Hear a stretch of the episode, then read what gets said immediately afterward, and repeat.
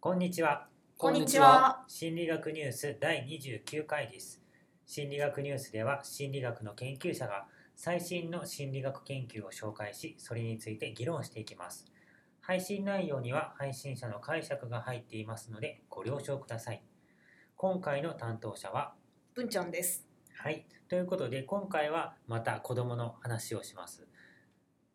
論文のタイトルは Young children mostly keep and expect others to keep their promises ということで日本語にすると小さい子供は大抵約束を守りまた他の人が約束を守ることを期待するというふうなタイトルですね。雑誌は Journal of Experimental Child Psychology という雑誌に2017年掲載されました。この研究はベルリン大学で行われたものです。まあ、どんなものかっていうと3歳から5歳の子どもたちがこう社会的なインタラクション。まあどう言ったらいいのかな。助けてあげるとか、まあ、そういうふうな中で約束をどう捉えているかというのを調べた研究なんですが3歳から5歳の子どもは約束を守ってない相手に約束を守るようにまあ促したり約束をしているとしっかり守ろうとする。ということが分かりました。今日はこの論文では3つの実験が紹介されているんですが3つというかまあ2つで2つ目が A と B みたいな感じなんですけども、まあ、2つ紹介します。1つ目なんですが、えーまず40名の40名ずつ3歳と5歳の子どもたちが実験に参加しました。なのでまあ全部で80名ですね。で、えーどんなことをやったかっていうと女性の実験者が操作するパペット人形ですね。と子供がまあ会話というかインタラクションというものを行います。まあ、会話と言っていいのかなって感じですがね。で、まずはウォームアップフェーズというのがあり、えーテストフェーズというのがあるんですね。で、ウォームアップフェーズというのがまず最初に行われるんですけども、まあ、実験ではパペットを操作する実験者ともう一人実験者がいるんですけども、もう一人の実験者がパペットを紹介します。まあ、多分名前とかつけてんのかなって感じなんですが、まあ、そのパペットの子と一緒に遊びますよみたいな感じで紹介してで子供と一緒にウォームアップゲームっていうのを行うんですがそこで、えーパペットに対して自発的に間違いを子供が指摘するか自分からこう間違ってるよみたいなことを言うかっていうのを、ま、調べたわけです。そもそもこれをしてくれないと例えば約束を破ったのを指摘させる指摘してもらうとかっていうのはまあ難しいですよね。なので、えー自発的にまそういう間違いを指摘するかを調べました。例えばですね、パペットどういうことをしたかっていうと、歯磨きますとかって言って床を磨いてたりとか、カップでこう飲み物を飲む時に上下逆さに持ってたりとか、あと床拭く時に間違ったやり方でやってみたりとかっていうことをしたんですね。この3つをしました。で子供には30秒の修正時間修正するための時間が与えられたんですね。で、えーもし自分からそれ間違ってるよっていうふうに子供が言わなかったら、ま、その30秒経った後にこう間違ってたら間違ってるように言ってねみたいな感じでこうそういうふうにするように言われたわけです。で3つのうち1つ以上で自分から間違いを正した子供だけがテストフェーズっていうのに参加しました。その結果も17名の子どもたちがその自分から間違いを正すっていうことができなかったので、まあ、分析からは外されているということです。だからといってなんかバイバイとかされてるわけじゃなくて、まあ、途中までやって自然にバイバイはしてるんですけどね。で実際の実験でどういうことをしたかっていうと箱の中にシールがある。その状況でその箱の中からシール取り出すためには子供とそのパペットとか協力しないと取り出せないんですね。そういう装置を使いました。で、練習では子供は自分の方に、まあ、シールが出てくるので、こう、ひなんか紐かなんかを引っ張ったらシールが出てくるよっていうのが分かる分かると。まあ、それを理解してもらったと。で、あと、実験者から子供にシールはこうもらえこうなんていうか取り出せた分だけお家に持って帰っていいよみたいな感じで自分のものにしていいよって感じで言われました。で、テストの方では人形の方に4つのシールが落ちます。子供の方にはシール落ちません。で、えー人形が後で半分こうするから協力してこれシール取り出すの手伝ってねっていう風なグループとただまあただ協力してねっていうだけのグループとこの違いですねを作ったんですだから後で半分こするよと約束したグループと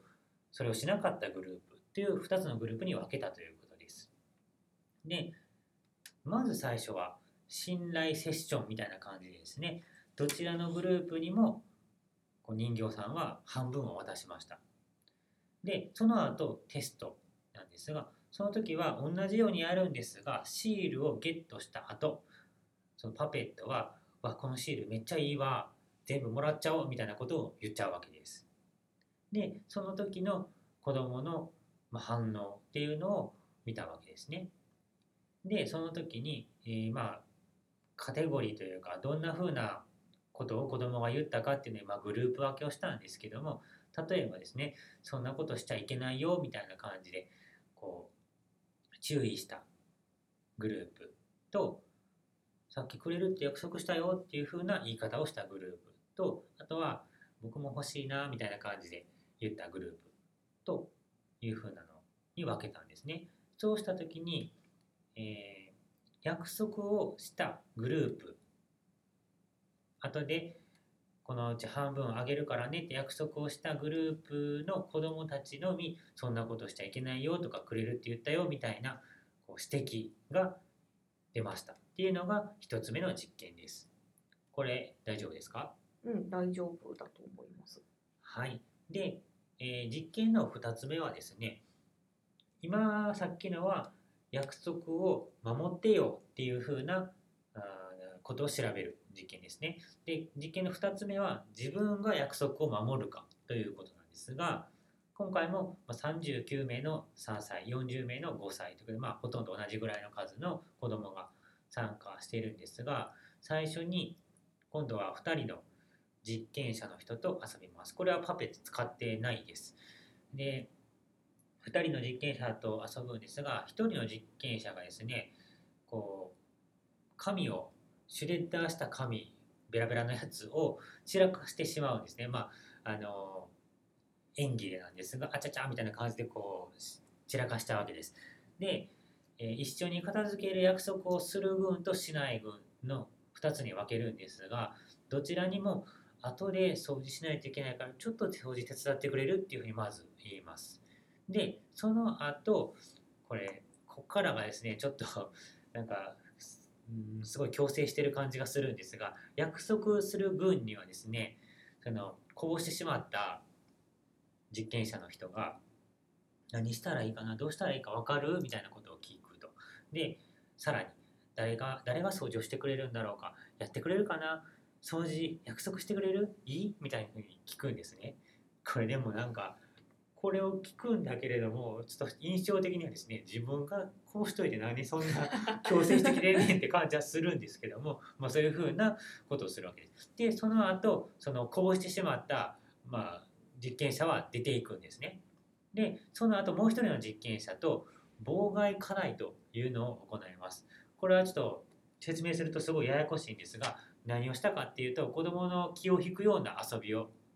するんですね。でそれが60秒あるんですがその間にどれぐらい子供が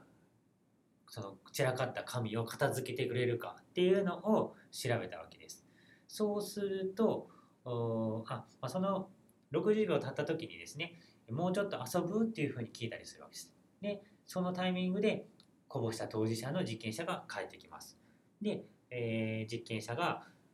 片付けてくれてありがとうとかって言うんですけども、まあ、そういう時にこう子供がそういう時にというかまあその60秒間の妨害課題の間に子供がどういうふうなことを言ったかっていうのを調べていてでこれも3つに分けてるんですね。えー、約束したからとか、えー、掃除しないといけないからとか今掃除してるんだっていうふうなですねどういう分け方かっていうとなんかまあ約束したからっていうのはもう約束について言及しているっていう感じでいいかなと思うんですがでもう一つはまあこう今やらなあかんことみたいな何て言うのかなこう標準的な言い方ですよねそれとあと自分のことに対して言ってる今掃除してるみたいなその3つの分け方をした時にやっぱり約束をした子っていうのは約束したっていうのをやっぱり言うしあとこう掃除している時間を測ったわけですよ。そうすると約束してた群の方がたくさんたくさん長い時間掃除をしてましたよっていうふうなことが分かったということで子供は自分でも約束を守るし人にも約束を守ることを期待しているっていうふうなことが分かりましたよっていうのがこの研究でした。それって大人との約束っていうのが大事なところなんですかね子供同士で約束しても同じように約束を守ろうとかっていうふうに思うのか大人と一緒に約束したから大人にの褒められたいとかそういうような心理っていうのが働いてるのかとかっていうのが気になったんですがいい質問ですね。すごいそれは重要なところだと思いますが、まあ、この研究では大人同士でしかされてないのでわからないんですけども、まあ、1つ目の実験ではパペットを使ってて多分このパペットっていうのが大人っていうのをちょっとこう弱めてるのかなっていう気はします。でもパペット使ってんの大人だってこともさすがにそれは分かってますね。あそこはねすごい今議論がというかあの研究が進んでるようで進んでないようで進んでるのかなっていう感じのところでこう子供って人形とか大人がこう操作してパペットをね操作してこう「こんにちは」みたいなことをややってるのを本当に分かった上でその前提に乗っかってきてるのか分からずにそのパペットが生きてるとと思っているのかとかっていうのは今は結構調べているはずです。でおそらくなんだけども最初は分かってなさそううん大人が操作してるっていうのは。でそこから多分分かってくるんだけども分かった上で楽しめるっていうかこの設定を楽しめるみたいな。まあ言うたら例えばごっこ遊びとかもそうですよね。私お母さんねあなたお父さんねって言ってほんまにお父さんとお母さんじゃないないのは子供たちも分かった上でやっていると。でもその分かった上でやれる能力っていうのがまあどれぐらい出てくるのかなとかなんかそういう研究とかは結構あったりするのでまあどういうふうにこの研究でね使われているパペットに対して子供が思ったかっていうのはまだ分からないというかこの研究のその論文だけでは分からないんですがそこはちょっとそれでなんとか薄めてるのかなっていう気がします。うんうんあの少し思ったんですけどこれはあの今回その子供を参加者さんとしてあのしてると思うんですけどこれはお大人でも同じようなことって言えるんですかね？その今回特にその子供に焦点を当てていると思うんですけどこれは一般的なものなんですかね？どうでしょうね。それもい。いところだなと思います。なんか皆さんどうですか？約束守りますか？守るよ。いやなんかそんなに即答されると怪しいよね。そうですねまあなんか多分この実験をした人たちは大人は約束守るし約束を守ってもらう他の人に約束を守ってもらいたいと思ってるっていう前提で子供もそうかなっていうふうに見てるんだろうけど実際大人が約束を守るか、えーそれと守ってもらえるかっていうのを期待してるかっていうのはどうなんでしょうね。わからないかな。どうなんだろう。なんかそういう研究もあるかもしれないです。がちょっとわからないですね。難しいですね同じのでやっても パペットですよ。比較できないですもんね。でもなんとなくやろうと思ったらできそうな気はしてきますけどね。で実際自分が日常生活でどうかっていうとあんまり約束を守らへん人にはやっぱマックスこの人は多分守らへんやろなと思って例えばねこう今日は6時に待ち合わせねとかって言っといて自分はいつもこいつあれ15分遅れるから6時15分に行こうかみたいな。どうせ守らへんやろみたいなのを思ったりもするかもしれへんし。っていうのはあるかもしれない。うん。それに関連したこととしてそのどれほどそのあの先ほどのパペットのお話もそうだと思うんですけどどれほど事実としてなんか考えて実験に参加してくれてるのかな子供がっていうふうに思っていてそのパペット側にシールが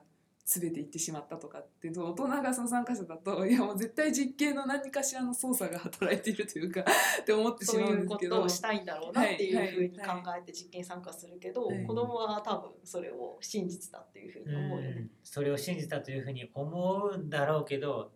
まあここも何とも言えない、ひょっとしたらこう